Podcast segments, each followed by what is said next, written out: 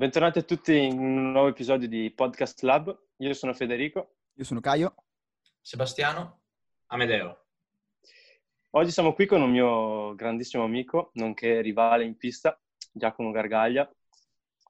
Ciao a tutti. Eh, ciao, Giacomo. ciao, ciao, ciao. Ciao.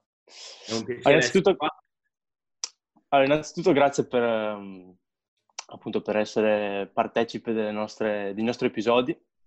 No, intanto, e, grazie. E niente, presentati brevemente un po' alle persone che non ti conoscono, chi sei. Presentati, ti do te il microfono. Come, come, ha detto Federico, sono Giacomo Gargaglia, ho compiuto da poco 20 anni e pratico BMX da, da svariati anni, quasi 15 se non sbaglio. E, e, niente, questa è la BMX è la mia passione, è il mio sport e sono cresciuto in pista, sono cresciuto con, con intorno a me gente che ha sempre praticato BMX, quindi l'ambiente lo conosco, lo conosco molto bene e soprattutto è, è, una passione che mi porto dietro e che, che coltivo da, da tanto. E la cosa bella è soprattutto ritrovarci in queste situazioni, soprattutto in amicizia, a parlare di cose di cose che riguardano la nostra passione che credo sia, sia comune a tutti noi. Esatto. Esatto. esatto. Allora, arrivando un po' al, ehm, al succo del, del discorso, eh, ti abbiamo chiesto di venire qua per raccontare un po' le tue esperienze da, da atleta, appunto. E, ehm, niente, raccontaci un po' del, del, tuo passaggio dalla categoria Challenge a Championship, quindi quando sei diventato junior, e raccontaci delle, di come è cambiato un po' la tua routine quotidiana, di come ti sei adattato al cambiamento della pista, della partenza, anche della, come si vivono le gare, un po'. È stato tutto molto strano, sinceramente, cioè nel senso è stato strano anche il cambio che c'è a livello soprattutto psicologico, se così possiamo definirlo, che riguarda una mentalità diversa, cioè nel senso finché io da ragazzino l'ho sempre vissuto come un divertimento al 100%, tuttora per fortuna lo vivo come tale perché sennò non, non continuerei. Però era veramente un divertimento puro, cioè arrivavo alle gare e sorridere bene veniva fuori il risultato benissimo, cioè era, era veramente incentrato su questo lo sport. Pian piano, soprattutto dal lievo secondo anno, che comunque si formano le situazioni un po' piccoli sponsor, eh, il piccolo materiale comunque lo apprezzi molto, soprattutto in un contesto come, come il nostro, e da là ho iniziato a capire che comunque c'era, c'era, interesse da parte di persone, mi sentivo tra virgolette la responsabilità di, di, dimostrare e soprattutto di ripagare il lavoro che facevano le persone dietro di me, quindi è, è stato questo la spinta che mi ha portato a un passaggio da, dalla categoria quindi challenge allievi a passare a, a, junior, che da primo anno junior ho subito tantissimo, ho faticato tantissimo cioè, la, la, è, è, simpatico dire che la prima, la prima, gara che ho fatto, quindi il fatto che in prima curva dovevo andare all'esterno sulla procession, è stata la cosa più difficile perché la mia paranoia all'incolonnamento era che io sarei andato sulla linea piccola, cioè quindi ho vissuto la prima gara in questo modo e ho detto ma... Anche a me è successo questa cosa. Però la prima, la prima gara junior l'ho vissuta così e, è stato molto duro per me, stato, avevo veramente paura delle partenze supercross, avevo il blocco, nel partire accanto ad altre sette persone e sapere che giù in fondo arrivavamo a 48-50 orari eh, tutti insieme. Questo è stato per me uno dei blocchi più grandi di quell'anno. Ci ho lavorato tanto e è stato anche abbastanza duro, però ha portato, ha portato i suoi frutti. Cioè, la stagione da primo anno non è andata per niente bene a risultati, è andata bene soprattutto per una crescita mia personale, non per quanto riguarda i risultati, che infatti dopo si è trasformata in risultati, se così possiamo chiamarli, nella, nella stagione da, da, junior secondo anno. Mm-hmm. Quindi essenzialmente a grandi linee è stato questo il, il passaggio che mi sono trovato ad affrontare, cioè è stato un passaggio dal dire ok, mi diverto perché mi divertivo, facevo quello, avevo iniziato a fare esercizi in palestra da allievo, però niente di speciale, ho sempre ringraziato il fatto che tecnicamente alla fine ero abbastanza bravo e quindi mi ha portato questo a, a ottenere dei risultati anche da, sulle categorie challenge. Quindi è stato un po' il cambio di responsabilità e di maturità che, che ho dovuto fare, che credo che comunque ognuno di noi ha fatto quando comunque ha iniziato a crescere, ha detto ok, aspettate un attimo, magari c'è, c'è interesse da parte di, di, qualcuno e soprattutto io la cosa che più ho sentito è stato il ripagare il, lo sforzo e il lavoro che c'era da parte del mio allenatore, dei miei genitori a livello economico e, e via dicendo. Ma, ma, ma già lì in quel, in quel, periodo iniziavi già a girare tipo per andare, che ne so, a fare qualche gara all'estero, cose così?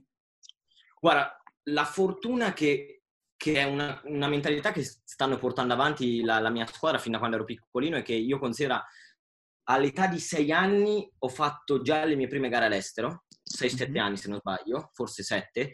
Infatti è stato il mio miglior risultato all'europeo che da G1 ho fatto secondo alla finale dell'europeo in Danimarca.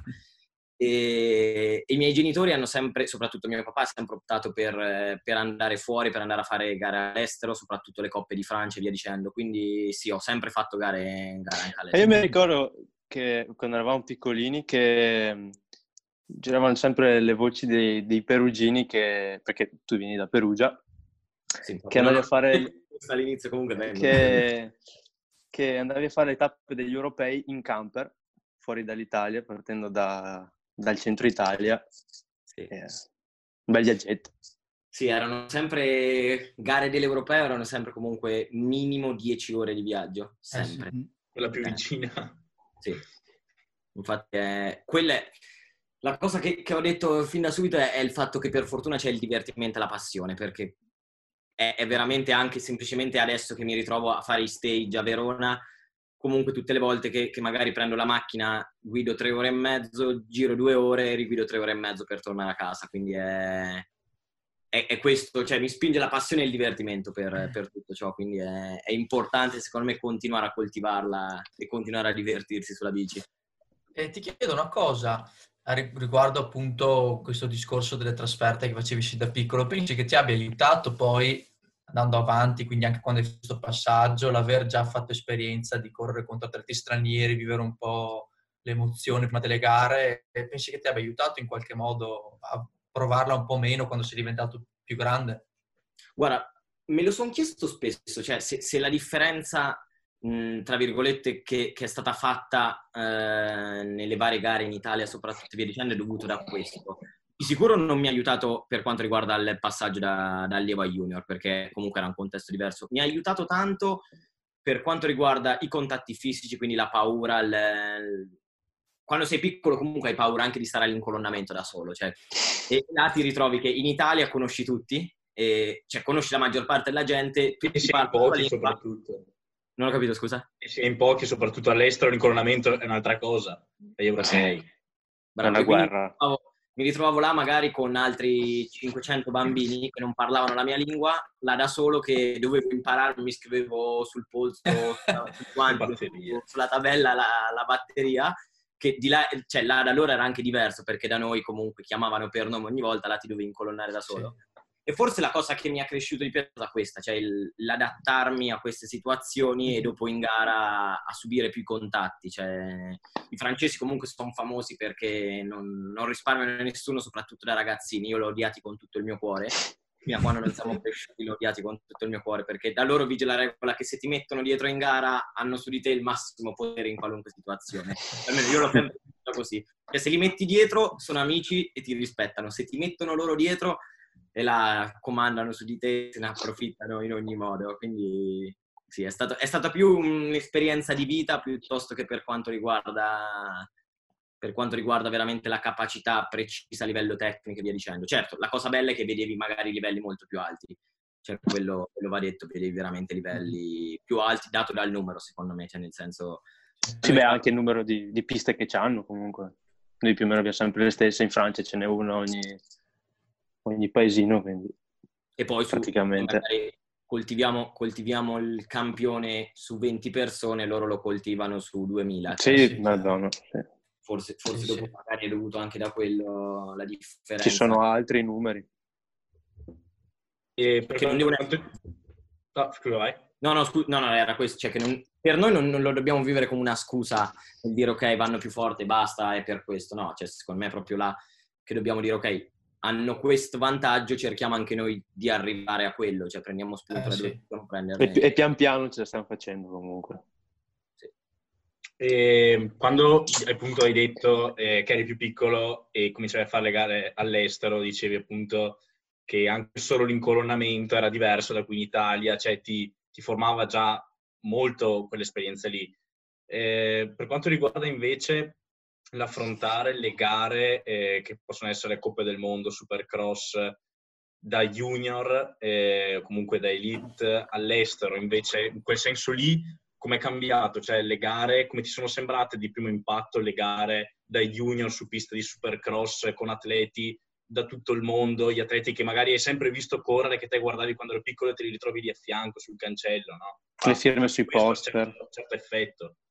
Sì, ah, guarda, la cosa è che finché era l'europeo, che quindi correvo con gli junior, alla fine era, era semplicemente l'idea di dire ok, è una pista supercross, i rivali erano sempre quelli per comunque un anno sì, un anno no, erano sempre quelli.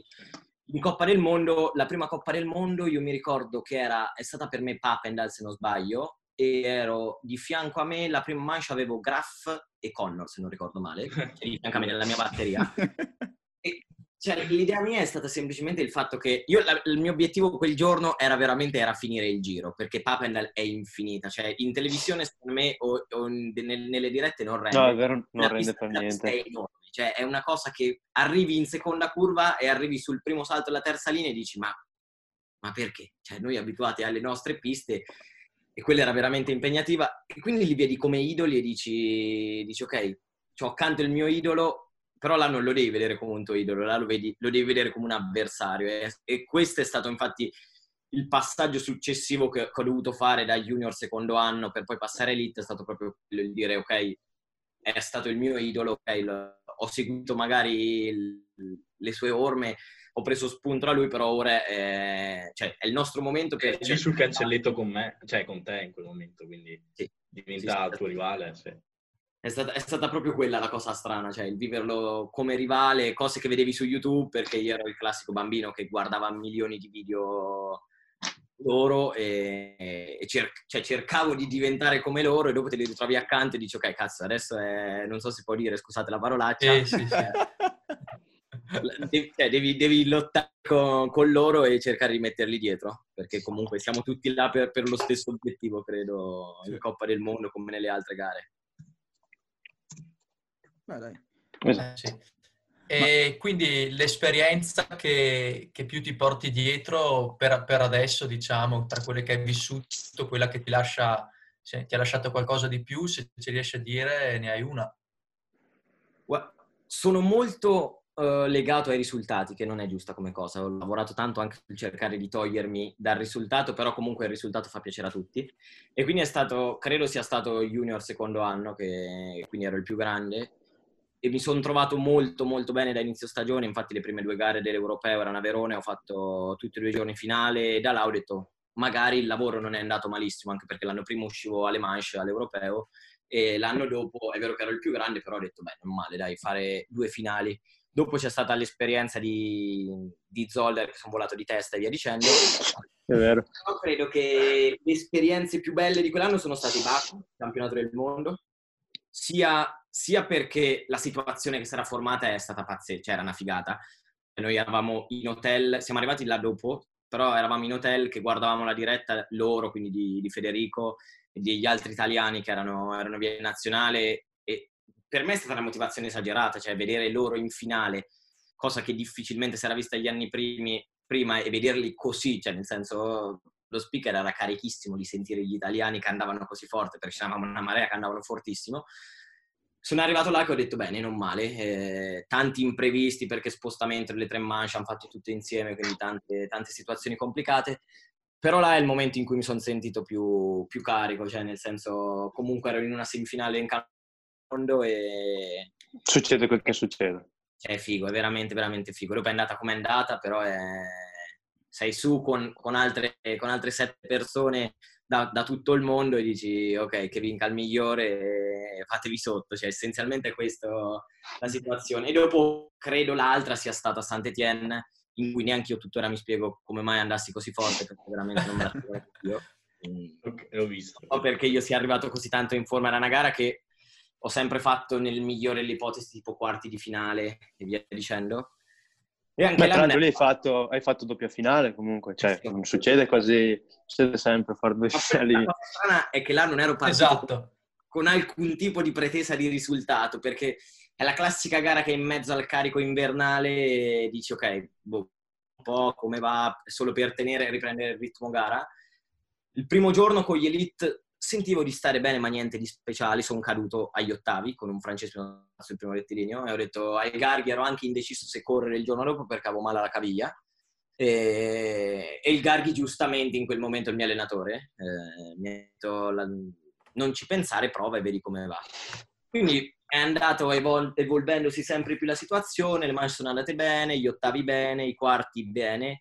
In semifinale poi dopo ero con Leo Garoyan, francese, che al tempo era campione del mondo, e l'ho messo dietro. E la cosa che è stata strana è che guardavamo i tempi nel primo rettilineo, perché comunque Sant'Etienne sono sempre i tempi. Sì. Mhm. E in quel tempo avevo fatto il terzo assoluto di tutto il giorno, che dopo me l'ha battuto Andrea e qualcun altro. Quindi era- ho fatto, durante quella gara ho fatto il quinto tempo assoluto sul primo rettilineo. È per questo che vi dico, neanche io mi spiego perché la mia spiegazione, secondo me, è il rapporto perfetto. Cioè, secondo me, Eh, magari era il fatto che eri, che eri- era il fatto che eri appunto rilassato, boh, che ti ha aiutato a... Cioè, magari non so adesso te come affronti le gare, se vuoi anche dircelo, magari come, come ti senti te, emozioni di gara, però magari il fatto appunto che l'hai presa un po' così più a leggera, magari ti ha permesso di avere la mente più libera, di non essere magari stressato da quel punto di vista. Poi Sì, cioè nel senso, giustissima la domanda che hai fatto tu, è, è una cosa che infatti è, è la sensazione che ho avuto là,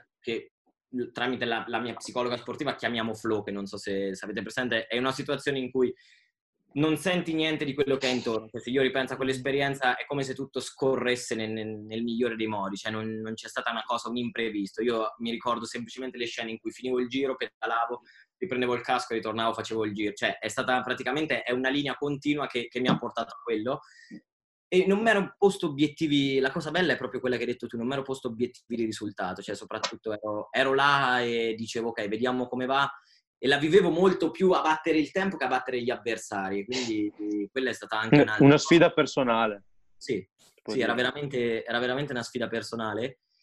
Poi dopo, vabbè, la finale è andata come è andata e, e la- l'errore mio è quello che, che dopo mi sono detto e magari è stata non, non rimanere lucidissimo quando, quando mi hanno detto di rifarla perché comunque ero là che sbrattavo, cioè nel Vero. senso eh, ero là che parlavo con la giudice spiegandole, dicendole ma perché la vogliamo rifare? Cioè essenzialmente è andata che è stata fatta partire la musica durante il random ricordo, sì. e, e quindi la giudice non ha fermato la gara fino all'arrivo, però un atleta che comunque andava molto forte, che ha un anno meno di me, Ugo Beh, Mazzara. diciamolo, comunque hai vinto la Esatto, prima avresti finale vinto. Ho Esatto. vinto, ho Avresti vinto il primo giro e- davanti al campione al mondo.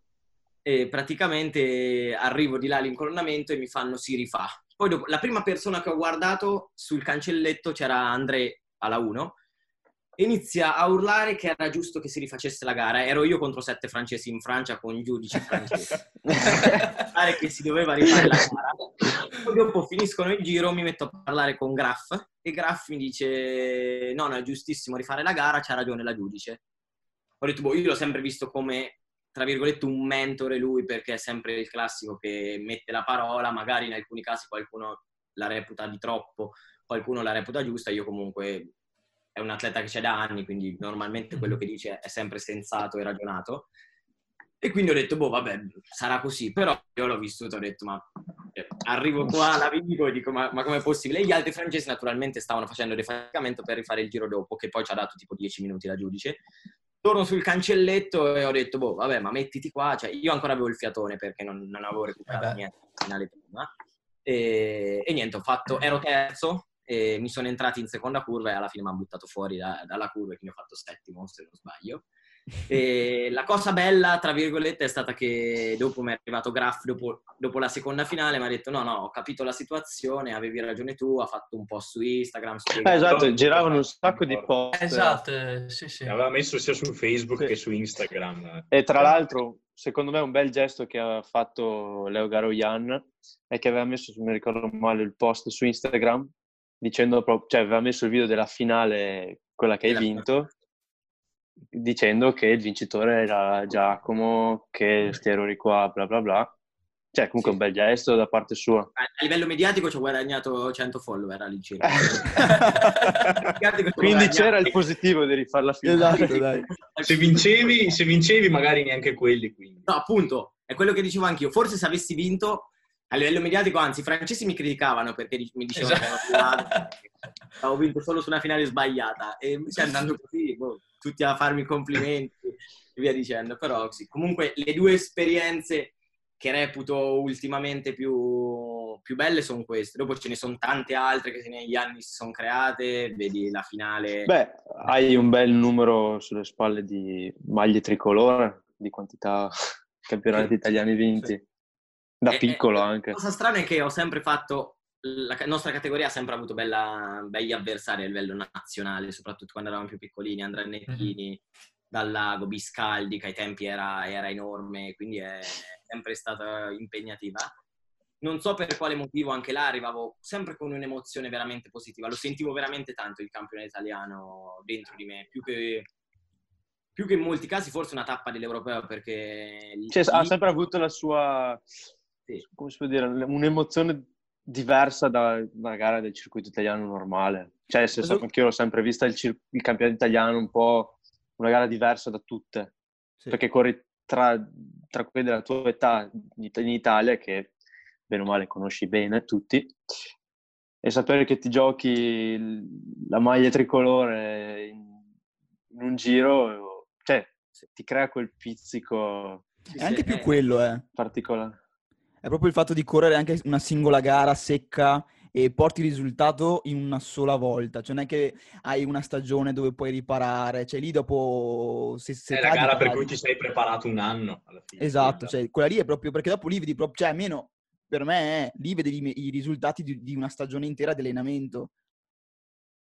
Sì, cioè, a, a, me veramente è stata proprio la cosa emotiva, cioè il sentire l'inno, l'inno italiano quando fai la sfilata tutti quanti, che ognuno crea la coreografia mm. e tutto quanto, l'ho sempre sentito veramente tanto e non so perché, però l'ho sempre sentito veramente tanto come, come emozioni e dopo è giustissimo quello che dite voi, cioè nel senso uno arriva in quel periodo normalmente a luglio e che hai campionato nazionale, europeo e due settimane dopo il mondiale, che quindi uno la vede la top forma che uno può raggiungere, cioè normalmente uno lavora per quel, per quel mese là.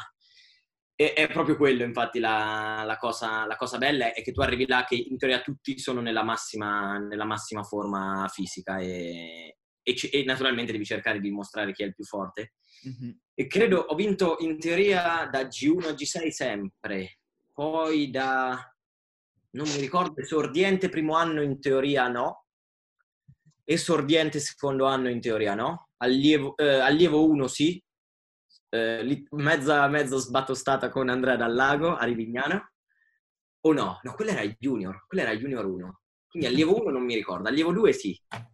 Junior 1 quell'esperienza a Rivignano, Junior 2 a Verona e poi dopo l'anno scorso, quindi 2019 a Perugia da Elite 1, che mi sarebbe piaciuto molto vincere sinceramente, veramente tanto, è andata così. E... Vabbè. La, la, la, sentivo veramente tanto, là secondo me non ero, mentalmente non ero solo ed esclusivamente sulla gara, ero su tutto quello che si gira intorno. Quindi, eh, la, la situazione che si è creata. Sì, e, e, quindi sì, ne ho vinti, alcuni ne ho vinti, cruiser, poi vabbè, quelli cruiser che erano... fanno comunque curriculum. Sì, sì, sì, fanno, quando mandi la richiesta di sponsorizzazione, quando leggono 18, 18, 18 ma... italiani. Hai 18 anni. quindi, quindi, sì, è stata... Anche quelle sono state tutte, tutte belle, belle esperienze. Poi dopo c'è stata una finale dell'Europeo in Belgio in cui eravamo quattro italiani, non so se vi ricordate. Ah, sì, ad Essel. Ad Essel. Al 2013. In finale. È eh, bellissima. Non male, quindi quello. E poi Sugli dopo... Spalti, sì, sì, quelle... Ancora ho foto di quelle che sei anche tu, Seba, e quindi quello bello. Da junior secondo anno al ranking finale avevo finito, se non sbaglio, sesto nel ranking mondiale. E poi dopo è arrivato quel nano, quel nano là malefico e pensavo di portarmi dietro per un po' sta cosa di dire ok, sesto nel ranking mondiale, bella stagione, bravo, e poi dopo è arrivato quell'altro e me l'ha smontata su. Però vabbè, vabbè. detto quando arriva lì te lo sbatto fuori da qualche mi, mi hai motivato, però vabbè, tranquillo. Ma, no, ascolta, no, ma, ma, ascolta, un po', adesso che comunque no, cioè, eh, siamo un po' tutti bloccati, cioè non, bene o male eh, si è, ci si è anche dovuti riorganizzare gli obiettivi, no? Adesso che sei in pausa, quali sono i tuoi prossimi obiettivi? Allora, prossimi obiettivi naturalmente è eh, adesso cercare di capire come, come evolveranno le gare e via dicendo. Eh, non nego il fatto naturalmente delle Olimpiadi, cioè comunque il sogno olimpico rimane, non so se, se Sì. sarà 2020, se sarà 2024 o, o credo come ultimo stop metto il 2028, non lo so. Non so come tra qua otto anni come sarà la situazione, però credo che il lavoro sia proprio quello, sia quello di entrare io sinceramente questo lockdown ho cercato di viverlo nel miglior modo possibile a livello, a livello mentale, sia nel ragionarlo di dire ok, è una situazione difficile per tutti, quindi chi più lavora adesso magari più si ritroverà avvantaggiato quando ne usciremo. Esatto. Quindi, tra virgolette, vince la mentalità più forte, chi ha più motivazioni in questo, quindi è... la sto cercando di vivere così. In più il fatto di dire che per chi, tra virgolette, è avanti con l'età è uno svantaggio dal mio punto di vista. Cioè, nel senso, comunque sta, sta lavorando per l'obiettivo che, che è Tokyo 2020, che comunque è stato rimandato di un anno. E Sì, quello, è tempo, tempo bruciato questo alla fine. cioè, nel senso, comunque è lavoro in più. Io la sto vivendo che non so perché ho aumentato tutti i carichi in palestra, migliorandoli nelle ultime tre settimane. Non so se magari è sta mentalità nuova. Per fortuna una palestrina con un po' di attrezzi. Ho, ho dovuto cambiare un po' di metodi di allenamento perché ho dovuto cambiare esercizi. Ho aumentato tutti i carichi in palestra. Quindi boh, magari arrivo in pista che sono fermo e sono paletto. Oppure magari mi ha fatto bene e non so come risalirò in bicicletta perché comunque tutti sappiamo che facciamo il massimo sprint sotto casa, eh, giochiamo un po' con la bicicletta, però comunque non è andare in pista. Ah, no. Quindi eh, ho cercato di viverla positivamente a livello mentale. Ho cambiato un po' di, di- routine, quindi la routine del... Ho aggiunto tantissima meditazione e quello un po' mi ha aiutato. Eh, scrivo il mio diario in cui scrivo qualunque cosa. All'inizio avevo fatto il diario sportivo in cui scrivevo le sensazioni dopo le gare. Invece adesso ho fatto questo, cioè scrivo il diario in qualunque sen- situazione, quindi esco. sento Ben cose. so Sì, sì, sì, che penso. quando siamo in... perché possiamo dirlo che siamo molto spesso compagni di stanza nelle trasferte Coppa del Mondo e non. E Cioè, nel senso, la, la cosa bella è che sia io che lui abbiamo fatto un lavoro a livello psicologico, così suona brutto, però comunque è un lavoro a livello psicologico che ultimamente a, a tanti sport ha portato, per non parlare solo del nostro esempio, però in tanti sport ha portato buoni risultati e, e secondo me, cioè, se uno non lo vive sotto l'aspetto di buoni risultati, io lo vivo anche come un aspetto proprio per un futuro, perché comunque, come tutti sappiamo, in un futuro si ritroveremo a vivere una vita, tra virgolette, normale, come, come tutti. Eh, e questo secondo me ha aiutato, cioè reputo che veramente lo sport, soprattutto come il nostro, che porta tanto in giro, viaggiamo tanto, non è il calciatore, porto il calciatore, non ho niente contro i calciatori, però il calciatore di turno, il giocatore di pallavolo basket che comunque al massimo va fuori regione, noi siamo tanto spesso in giro, credo che tutti noi siamo usciti fuori dall'Italia per esperienze, Sì, esperienze sì, sì. sportive e questa secondo me è una figata, cioè è la cosa più bella che, che ho da, da- da- da raccontare del nostro sport. Cioè... È quello che, che dicevo spesso a Sebastiano, che pensa che bello il BMX quanto ci ha fatto girare, comunque ci ha fatto vedere, conoscere altra gente, girare eh, stati Eh sì. stranieri. Ma è stato, è stato anche, secondo me, più anche una fortuna, no? Perché comunque in Italia le piste sono quelle, no? Sono quelle poche piste e quindi sei praticamente costretto anche a uscire per vivere e capire anche altre situazioni, perché giustamente quelle poche cose che tu hai, con quelle con quelle poche cose che tu hai qua, gestisci meno, no? Anche come diceva prima Giacomo, cioè- Giacomo, cioè lui prima ha fatto molte esperienze anche all'estero sin da quando era piccolo e questo gli è servito molto, cioè Sì. Sì, cioè nel senso, l'altra cosa è che parlando anche proprio in termini molto banali, il parlare inglese a scuola non ho mai fatto scuole esagerate, anzi sono sempre stata abbastanza una capra a scuola, mi sono svegliato negli ultimi due o tre anni e, e quindi inglese non mi sono mai impegnato a scuola né niente. Però andare in giro, cioè l'adattarsi, e- e l'adattarsi semplicemente a situazioni e quindi trovarsi che nessuno parla la tua lingua e tu ti devi adattare a parlare a gesti o in qualche modo, secondo me porta un'apertura. Cioè, da noi, da noi c'è il detto che praticamente il perugino, quindi quelli de- della nostra zona, non sanno che cosa c'è dietro Monte Malbe, che è un monte che sta accanto a noi, che sta a 5 km da noi, perché sono veramente chiusi nella loro casa, loro hanno le loro routine che, che riguardano solo quello. E la cosa che io reputo fighissima del nostro sport, de- delle nostre esperienze, è che andiamo in giro, conosciamo nuove cose, ci ritroviamo qua a parlare di questo. E, e questa è la cosa che, che, mi porterò più dietro da, da questa esperienza. Non, non, so i risultati sportivi fino a che punto potranno mai arrivare e via dicendo. Non so se, se in un futuro lavorativo rimarrò in questo ambiente o meno. Però la cosa è proprio quella, cioè che ci portiamo dietro un bagaglio di esperienze enorme che, che è la cosa più figa che c'è, secondo me. Vero, vero. Bene, eh sì. che dire. Super. Grazie mille. Per me per... è una bella conclusione, un bel messaggio che hai lasciato. Esatto, assolutamente. Una, una bella, bella conclusione. Eh sì, sì, sì che... che... speriamo che possa avvicinare tanti ragazzini anche che va oltre lo sport e va oltre lo sport in sé. Comunque eh sì. ti entra un po' nella, cioè ti entra nella routine, ti, no, ti è... adatti un po' tutto a quello. Sì, sì, sì, è vero. Boh, dopo, se parliamo anche dei vantaggi dello sport, potremmo stare qua fino a mani perché la BMX è lo sport migliore nel mondo, vi aiuta ad andare esatto. a 14 anni, non cadrete mai, quindi iniziate BMX. Bene, grazie, grazie mille, mille Giacomo. No, grazie a voi. Veramente. Grazie un sacco. Grazie Giacomo. Grazie. Ci vediamo alla prossima. Alla prossima. Ciao ciao. Ciao ciao ciao. ciao.